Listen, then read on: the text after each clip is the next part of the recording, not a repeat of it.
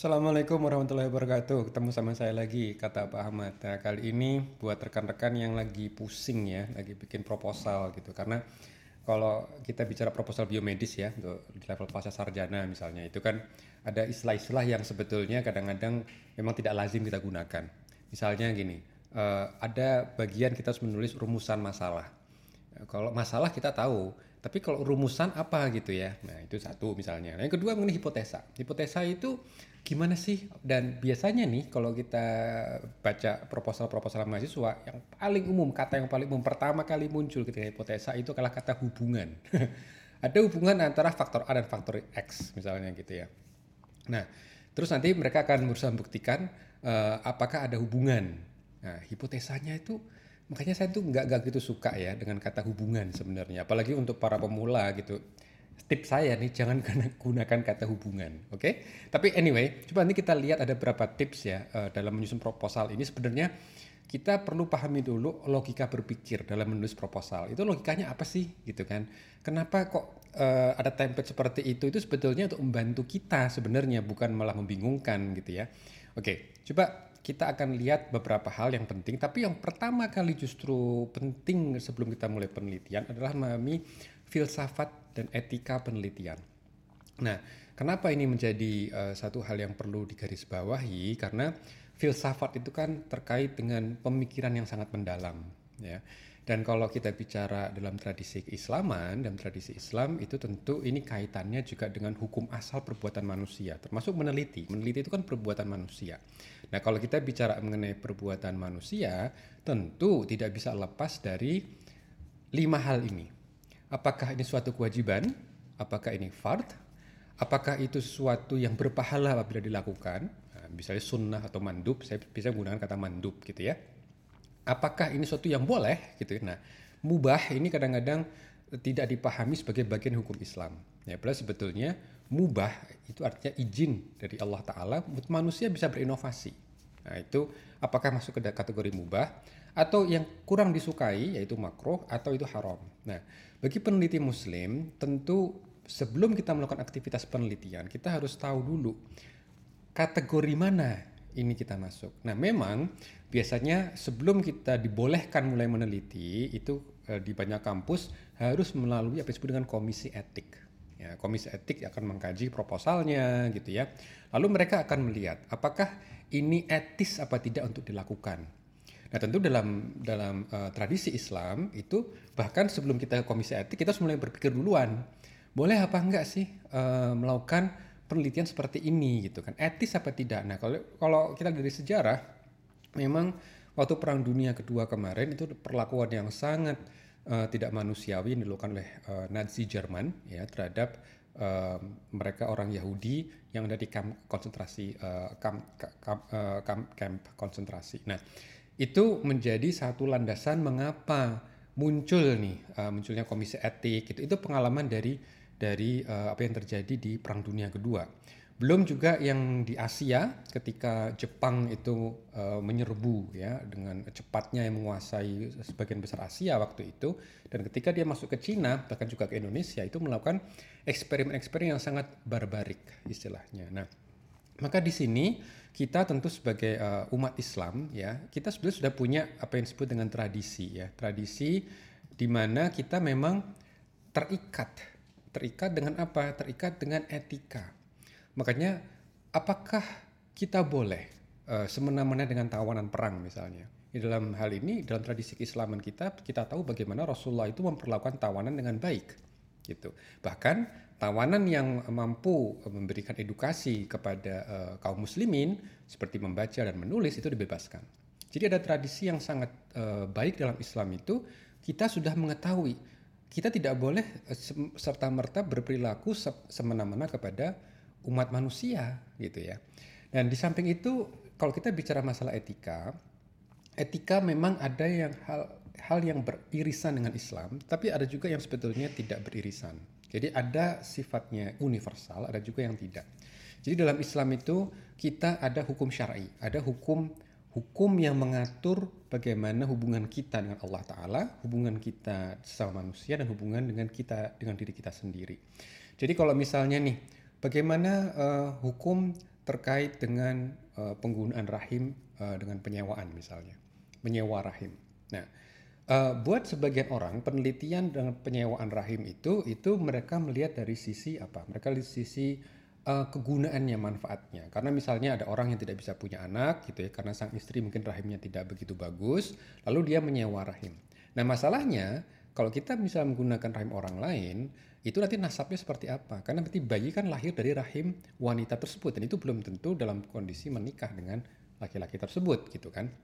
Nah, jadi dalam Islam ketika kita sudah melakukan penelitian, kita harus berpikir hal seperti itu. Implikasinya seperti apa? Apakah akan merusak nasab misalnya gitu ya. Jadi tidak serta-merta kita hanya melihat dari sisi oh, oh mereka apa namanya setuju kok gitu, mereka memberikan konsen kok gitu. Uh, tidak seperti itu karena dalam Islam dalam uh, world view Islam mengenai tubuh manusia itu kita tidak bisa mengatakan tubuh manusia itu punya full control terhadap tubuhnya sendiri ya. Maka dalam Islam kan tidak boleh melakukan bunuh diri. Walaupun katakan dia memang uh, apa namanya sadar bahwa dia ingin melakukan tanpa paksaan misalnya gitu. Tetap tidak boleh. Dalam Islam tidak tidak boleh melakukan hal, -hal seperti itu.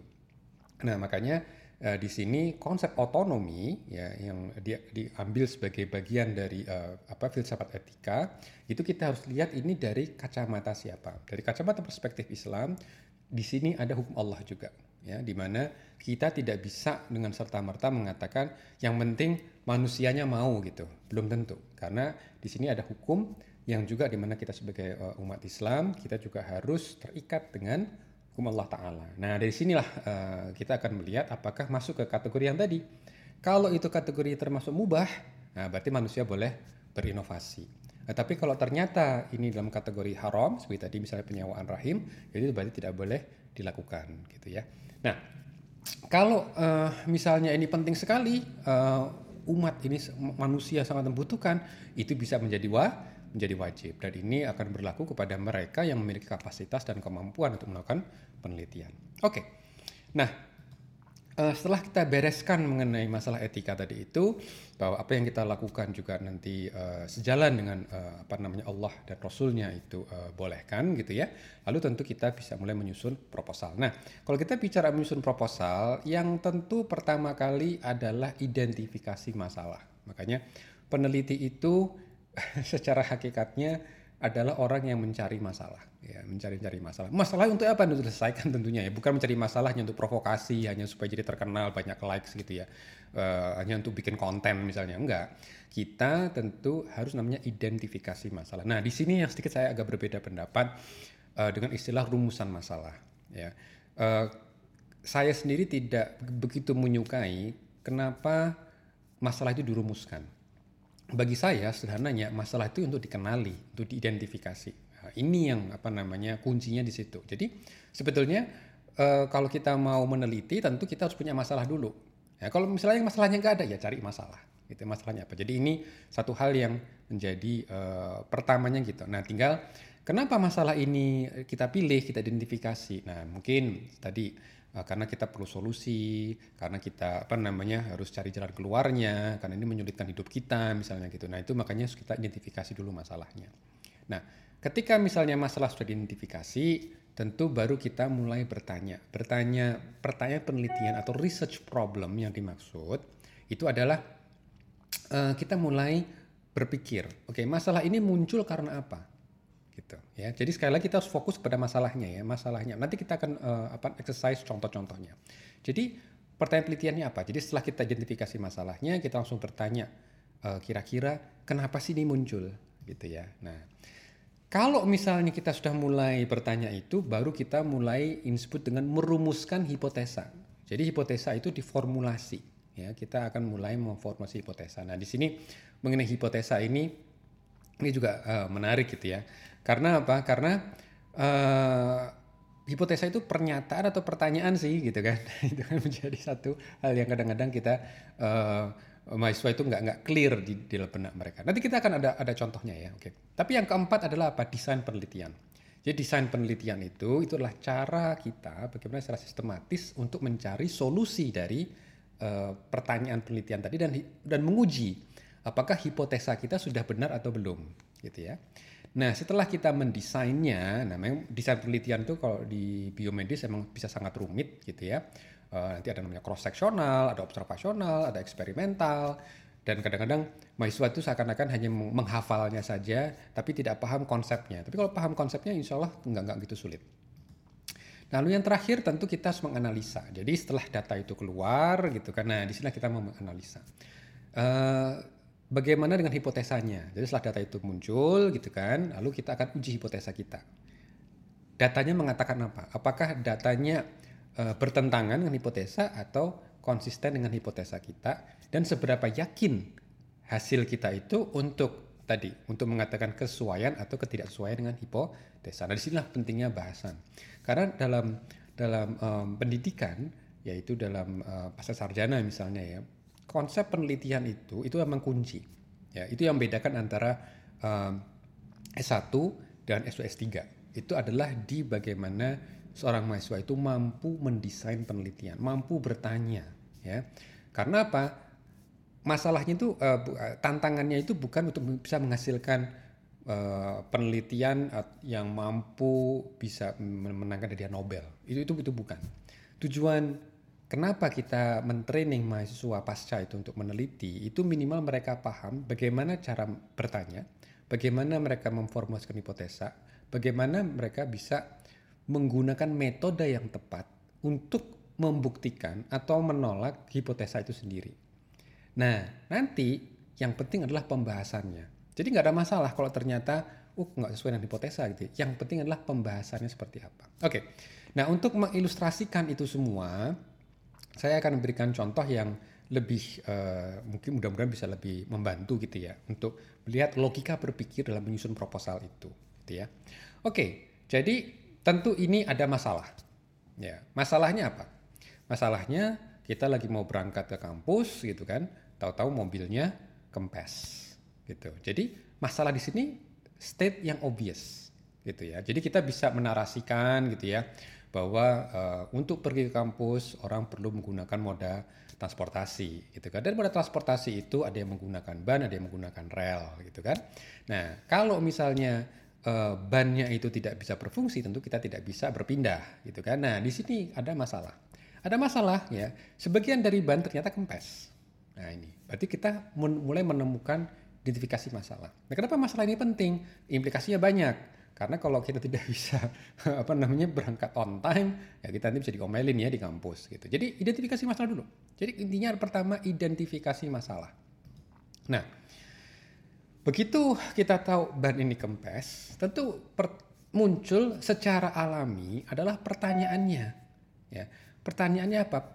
Kan ban ini kempes. Lalu kita mulai bertanya, kenapa ban ini kem kempes? Ya, jadi kalau misalnya kita lagi mau meneliti, tentu uh, dari masalah ini kita harus mulai berpikir, oke, kenapa? Yang paling umum adalah pertanyaan seperti kenapa, bagaimana, apakah sudah banyak diketahui atau belum, gitu ya.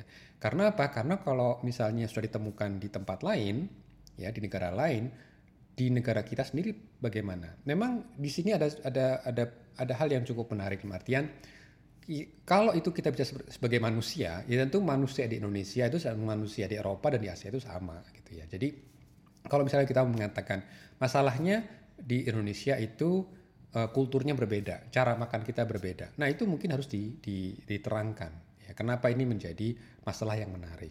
Nah maka di sini kembali ke ban kempes tadi itu. Nah pertanyaannya, ini ban kempes di Indonesia ini uh, sama nggak dengan ban kempes di Australia misalnya gitu. Nah, berarti kan ketika sekali pertanyaan, ban kempes ini kenapa kempes? Bagaimana dia kempes? Itu pertanyaan-pertanyaan paling paling mudah lah pertanyaan mengenai kenapa dan juga bagaimana. Jadi pertanyaan penelitian itu ya dalam kalimat tanya obviously gitu ya. Jadi setelah kita tahu masalahnya, kita langsung bertanya. Jadi ini sebetulnya menjadi hal yang krusial. Ya, jadi salah satu kesuksesan, bukti kesuksesan dalam training penelitian itu adalah mahasiswa mampu bertanya penelitian. They can ask good research question. Ya. Research question itu yang intinya sebetulnya gitu. Nah, apa yang dimaksud dengan good research question? Good research question adalah pertanyaan yang bisa menghasilkan uh, hipotesa yang bagus. Oke. Okay. Nah, ada juga pertanyaan yang kedua misalnya. Kalau tadi misalnya pertanyaan penelitiannya, kenapa ban ini kempes gitu ya? Nah, itu kan bisa apakah mungkin karena ada paku misalnya gitu ya. Apakah ada paku yang menempel? Ya, kalau misalnya kita bicara yang pertanyaan pertama misalnya gitu, apakah memang ada paku yang menempel? Ini pertanyaan yang uh, sebagai apa namanya uh, kelanjutan dari pertanyaan mengapa tadi itu ya. Nah, lalu kita mulai bertanya, apakah ada paku yang menempel? Nah, pertanyaan penelitian yang kedua adalah jangan-jangan ada yang usil gitu ya, ada yang mengempeskan ban itu, ya kan? Jadi dia tidak menggunakan paku, tapi dia cukup ini aja apa namanya di pentilnya itu kan di, dicopot, saya tekan sehingga udaranya keluar, kempes ban itu. Yang kita lakukan ban itu kempes, tapi kan bagaimana? Bagaimana itu kempes? Nah kita langsung bertanya, apakah memang ada yang mengempeskan ban? ya kan? Jadi pertanyaan pertama tadi apa? Apakah ada paku ya atau benda tajam gitu kan? Kita bilang paku misalnya. Yang kedua apakah ada yang mengempeskan ban? Itu pertanyaan penelitian. Nah, dari pertanyaan itu akan muncul apa yang disebut dengan hipotesa. Nah, hipotesa ini sebetulnya adalah pernyataan sementara ya kan untuk menjelaskan fenomena yang kita yang kita teliti yaitu ban kempes dan ini formatnya bukan pertanyaan Ya rekan-rekan sekalian. Jadi kalau hipotesa itu selalu dalam bentuk pernyataan, ya, bukan pertanyaan. Karena pertanyaan itu nanti di pertanyaan penelitian. Kan kita udah tanya tadi, apakah ada paku? Apakah ada yang gembosin? Kan gitu. Nah, maka hipotesanya berarti apa? Hipotesa kita harus sesuai uh, dengan apa yang kita tanyakan. Kalau kita tadi bertanya apakah ada paku yang menggemboskan, hipotesa kita adalah apa? Berarti kita mengatakan ada paku di ban sehingga ban itu gem gembos. Itulah hipotesanya. Ada paku di ban kita. Nah, kalau uh, yang kedua tadi apa? Apakah ada yang menggembosi? Hipotesanya berarti apa? Hipotesanya akan berbunyi ada orang yang menggembosi ban. Nah, ini ini ini harus harus clear nih. Ada orang uh, apakah harus selalu orang? nah di sini kita harus tegas. Kalau menurut kita adalah orang bukan jin gitu ya, ya kita akan mengatakan dia adalah orang. Ini namanya pernyataan sementara. Nah, apakah benar apa salah? Nah, kita nanti masuk ke dalam pengujian. Paham maksud saya ya? Gitu ya. Kalau misalnya ada, uh, kalau kita membuat hipotesanya adalah ada jin yang menggembosi itu, ya berarti kita harus menggunakan apa? metode yang sesuai. Bagaimana kita bisa membuktikan bahwa jin yang menggembosi ban itu, gitu. Nah, jadi artinya apa? Hipotesa itu itu selaras dengan pertanyaannya tadi itu. Kalau tadi pertanyaannya ada paku, ya berarti uh, pernyataan sementaranya adalah ada paku di ban. Kalau kita berpikir ada orang yang menggembosi ban, hipotesanya berarti apa? Hipotesa adalah pernyataan bahwa ada orang yang menggembosi ban itu. Oke? Okay? Nah, jadi dari hipotesa itu saran saya untuk para pemula hindari kata hubungan. Karena biasanya nih kalau konsep mengenai ban gembos tadi itu biasanya hipotesa akan bunyi mengatakan gini, ada hubungan antara paku dan ban kempes. Ada hubungan antara paku dan ban kempes. Oke. Okay. Nah, kata hubungan ini ini sebetulnya masih agak nggak gitu jelas. Hubungan seperti apa sih gitu kan? Makanya gunakan kalimat yang straightforward, yang lebih jelas. Yaitu apa? Paku ditemukan dan itu membuat ban itu kempes. Karena kalau kita misalnya kata hubungan, apakah ada hubungan antara paku dengan ban kempes? Nah ini hubungan itu kan harus dijelaskan dulu. Ya kan? Hubungannya apa? Ada nggak ada paku bannya kempes, tidak ada paku bannya kempes. Yang mana? Gitu. Ya kan? Berarti kalau kalau kita mau mengatakan secara tegas paku itu, ya kan, membuat ban ini kempes, ya disebutkan aja ada paku. Karena kan kita mengatakan paku itu sebagai penyebab, maka kita harus buktikan ada paku di situ. Gitu. Tapi kalau kita hanya mengatakan hipotesa adalah ada hubungan antara paku dengan ban kempes, ini sebetulnya hipotesanya masih nggak tegas gitu. Ini mau ke arah mana hubungannya? Ya kan? Kempes itu karena ada paku apa enggak gitu. Atau kita mau mengatakan tidak ada paku sehingga ban tidak kempes. ya kan? Nah, makanya kan lebih mudah untuk mengatakan pak adanya paku membuat ban kempes kan gitu. Ya. Nah, jadi sementara ini buat para pemula hindari kata hubungan ya. Karena hubungan itu itu lebih apa namanya terlalu abstrak ya. Jangan-jangan gunakan itu. Ya, nanti kalau misalnya sudah sudah jago gitu ya, sudah betul-betul ngerti makna hubungan itu bolehlah. Tapi kalau untuk masih awal, tapi saya sendiri sudah lebih suka uh, apa namanya kata-kata yang lebih tegas. Ya, saya sebetulnya juga nggak gitu suka sih kata hubungan gitu, kecuali we really know what we are doing, gitu kan? Oke. Okay. Jadi itu tipsnya ya kalau kita bicara hipotesa itulah pernyataan bukan pertanyaan. Yang kedua hindari kata hubungan. Oke, langsung aja kita mengatakan apa. Nah, jadi kalau misalnya kita mau sedikit lebih uh, agak serius ya dalam biomedis, kita mungkin bisa mengamati misalnya kasus infeksi, ya. Dan kalau kita bicara infeksi, ya dalam uh, apa namanya penelitian kan kita harus membuat hipotesa. Hipotesa itu harus memiliki dua macam uh, hal, dua dua dua hal, ya, dua entitas atau dua, dua hal. Yaitu apa? Ada namanya faktor apa? Outcome harus ada outcome-nya apa? Harus ada namanya prediktor. Itu yang kedua. Jadi dalam konteks ban kempes tadi itu outcome-nya apa? Outcome-nya ban kempes.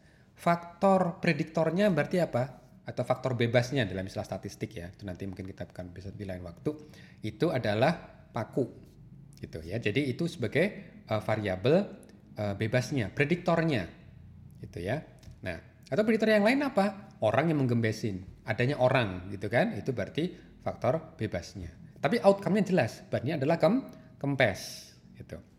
Kalau kita bicara biomedis, oke okay, outcome yang biasa kita teliti apa? Tingkat kesakitan atau kematian. Ya, katakan itu yang paling umum kalau kita bicara kanker misalnya ya, outcome yang paling sering dibahas adalah kematian. Nah kematian ini faktornya apa aja faktor bebasnya? Bisa faktor usia, bisa faktor misalnya um, uh, apa namanya tingkat infeksi. Jadi kalau kita misalnya mengatakan tingginya infeksi, kerap terinfeksi, itu berarti bisa menyebabkan kematian. Nah, berarti kita uh, dengan hipotesanya harus lebih jelas, yaitu apa? Semakin tinggi tingkat infeksi, kerap terinfeksi, dia akan melahirkan apa tingkat kematian yang lebih tinggi. Jadi jelas, ya kan? Gitu. Jadi kalau kita bicara hipotesa itu harus clear, harus ada namanya tadi outcome-nya harus clear, ya faktor dependent. Jadi kalau dalam statistik kan namanya variabel terikat uh, atau dependent variable gitu. Apa sih itu? Kadang-kadang kan apa sih maksudnya independent variable? Apakah itu var independent variable terikat atau bebas gitu? Nah itu. Cara saya untuk mengidentifikasi dengan mudah outcome itu adalah faktor dependent atau variabel terikat. Outcome. Jadi kalau kita bicara ban kempes, ban kempes adalah outcome, ya kan? Dia adalah faktor dependent. Dia adalah faktor terikat, variabel terikat. Nah, nanti prediktornya apa? Itu yang faktor bebasnya tadi itu. Apakah ada yang menggembosi? Ya kan ada orang tadi gitu kan. Atau tadi ada paku misalnya gitu. Itu kan variabel-variabel bebasnya gitu ya. Jadi harus clear ya dalam hipotesa itu harus clear. Nah, kalau hipotesanya sudah ada dalam bentuk pernyataan gitu kan. Nah, berarti sekarang tugas kita adalah membuktikan. Membuktikan apakah uh, apa yang kita hipotesakan itu benar apa tidak gitu. Jadi kalau misalnya kita hipotesa pertama paku menyebabkan ban kempes gitu ya, ya berarti nanti uh, itu harus sesuai. Hipotesa kedua tadi ada orang yang mengempeskan ban. Nah, makanya nanti desain penelitian tergantung hipotesanya. Jadi kalau misalnya nih kita mengatakan uh, paku itu itu menyebabkan ban kempes gitu ya, ya berarti kita harus menggunakan teknik apa uh, yang tukang ban itu lakukan. Dia mencari bukti bahwa ada paku di ban. Caranya pakai apa? Gunakan sabun. Oke, gunakan sabun. Kalau hipotesa kita bahwa ada orang yang menggembosi ban, kita tidak menggunakan sabun dalam metode penelitian kita. Kita gunakan apa? Evaluasi CCTV. Nah, berarti kita harus survei kan? di lokasi uh, apa namanya mobil kita tadi itu yang akhirnya um, gembos gitu kan kita harus cari tahu ada CCTV nggak sekitar situ nah nanti kita terlihat oh ternyata ada orang lewat timingnya gitu kan cocok apalagi perilakunya gerak-geriknya juga mencurigakan. Dia jongkok misalnya gitu kan dan apalagi tertangkap kamera juga tangannya menggembesi. Ah, akhirnya terbukti. Nah jadi artinya apa? Me, apa metode penelitian desain penelitian itu harus cocok dengan hipotesanya harus logis gitu ya. Memang eh, penggunaan CCTV itu lebih kompleks daripada menggunakan sabun gitu. Tapi kalau hipotesa kita bahwa ada paku gitu ya, ada paku di ban itu yang membuat ban itu kempes, CCTV mungkin terlalu canggih, bahkan dia nggak bisa ngelihat, tapi terlalu jauh dia. Uh, gimana kita bisa ngelihat ada paku dalam ban yang uh, mungkin ukuran jauh lebih kecil gitu kan daripada orang misalnya gitu. Nah, di sinilah uh, gunanya kenapa kita harus gunakan metode desain yang tepat untuk menjawab pertanyaan penelitian gitu ya. Jadi itu eh, rekan-rekan perlu pahami ya, makanya dalam desain penelitian itu harus dipastikan logis gitu. Apakah akan betul-betul mampu menjawab pertanyaan tadi dan mampu menguji apakah hipotesa kita sesuai apa tidak. Jadi misalnya kalau dengan sabun, misalnya gitu kan, dengan sabun, karena kita bilang ada paku. Nah, teman-teman mungkin ingat dalam proposal juga diminta untuk menghitung jumlah sampel, ya kan? Jumlah sampelnya berapa gitu. Nah, berarti jumlah sampel itu sebetulnya tujuannya untuk membantu kita kira-kira berapa banyak resources, berapa banyak waktu, berapa banyak sampel yang harus kita tes untuk membuktikan bahwa ada paku di ban itu. Gitu, itu tujuannya untuk menghitung sampel tuh itu gitu. Jadi bukan cuma sekedar angka magic, angkanya antara 40, 80, 40, 80 ini karena kalau bisa penelitian itu jumlah sampelnya berapa? Rata-rata nggak jauh dari situ, angka 40, 80 gitu kan. Plus sebetulnya um, itu ada logikanya juga. Jadi kalau misalnya kita mau menggunakan sabun untuk mencegah ban kempes gitu ya. Pertanyaannya kan kita perlu berapa lama untuk membuktikan bahwa ada paku di situ? Apakah cukup kita cek dalam waktu 10 menit, 5 menit atau kita harus spend misalnya seharian gitu. Nah, sebenarnya kalau misalnya kita tahu teknik ini sabun sangat uh, sensitif untuk mendeteksi paku, kita bisa mengatakan kita tidak perlu sampel yang banyak. Gitu. kita nggak perlu waktu yang lama, cukup apa namanya 10 menit. Atau bahkan lebih singkat lagi, cuma 5 menit untuk bisa membuktikan apa ku apa enggak. Artinya apa? Kalau kita misalnya menghabiskan waktu sampai satu sampai satu jam atau seharian, tidak akan merubah konklusi.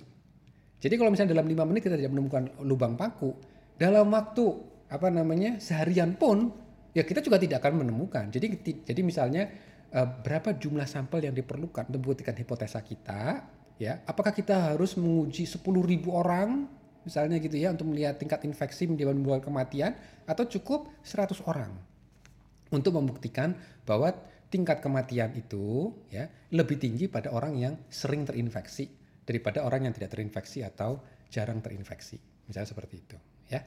Oke. Nah, jadi di sini emang kuncinya adalah uh, tadi setelah kita lihat metode penelitian sudah tepat, kita analisa datanya lalu kita bahas hipotesanya. Hipotesa itu bisa sesuai bisa enggak, tapi kuncinya adalah kemampuan kita untuk membahasnya.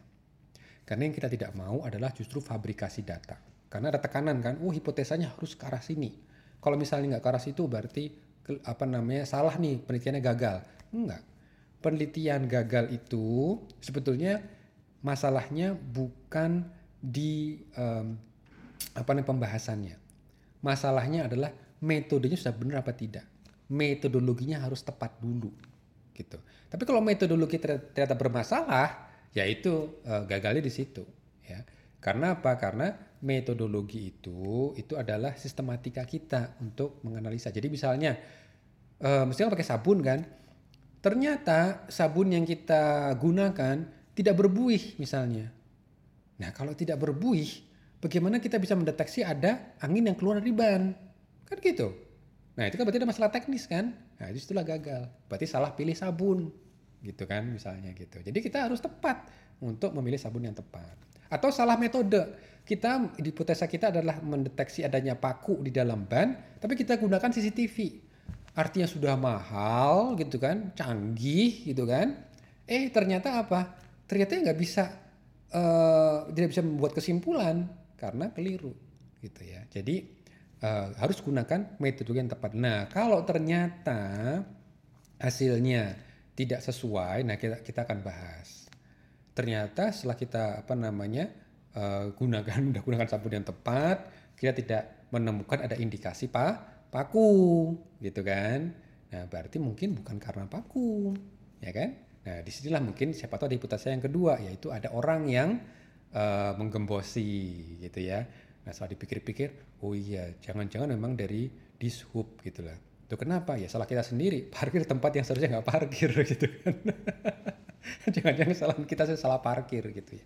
Nah, nah jadi itu apa namanya? Rekan-rekan sekalian, itulah uh, di sini pentingnya kita untuk uh, apa namanya memahami ya penelitian itu sebetulnya alami kok. Itu itu cara kita manusia itu untuk menyelesaikan masalah. Tapi yang terakhir ya pesan saya uh, kalau sebagai orang Islam tentu aktivitas kita juga terikat dengan hukum syarak gitu ya. Ini uh, apakah memang masuk kategori yang mana nih kita. Jangan sampai kita justru melakukan penelitian yang justru itu haram ya tidak boleh gitu ya. Karena apa? Tentu kan kita ingin juga melakukan penelitian yang bermanfaat, tidak cuma bagus tapi juga nanti bermanfaat dunia dan akhirat. Baik, mungkin dari uh, saya itu dulu. Mudah-mudahan kita lain kali kita akan bahas uh, topik yang selanjutnya. Terima kasih. Assalamualaikum warahmatullahi wabarakatuh.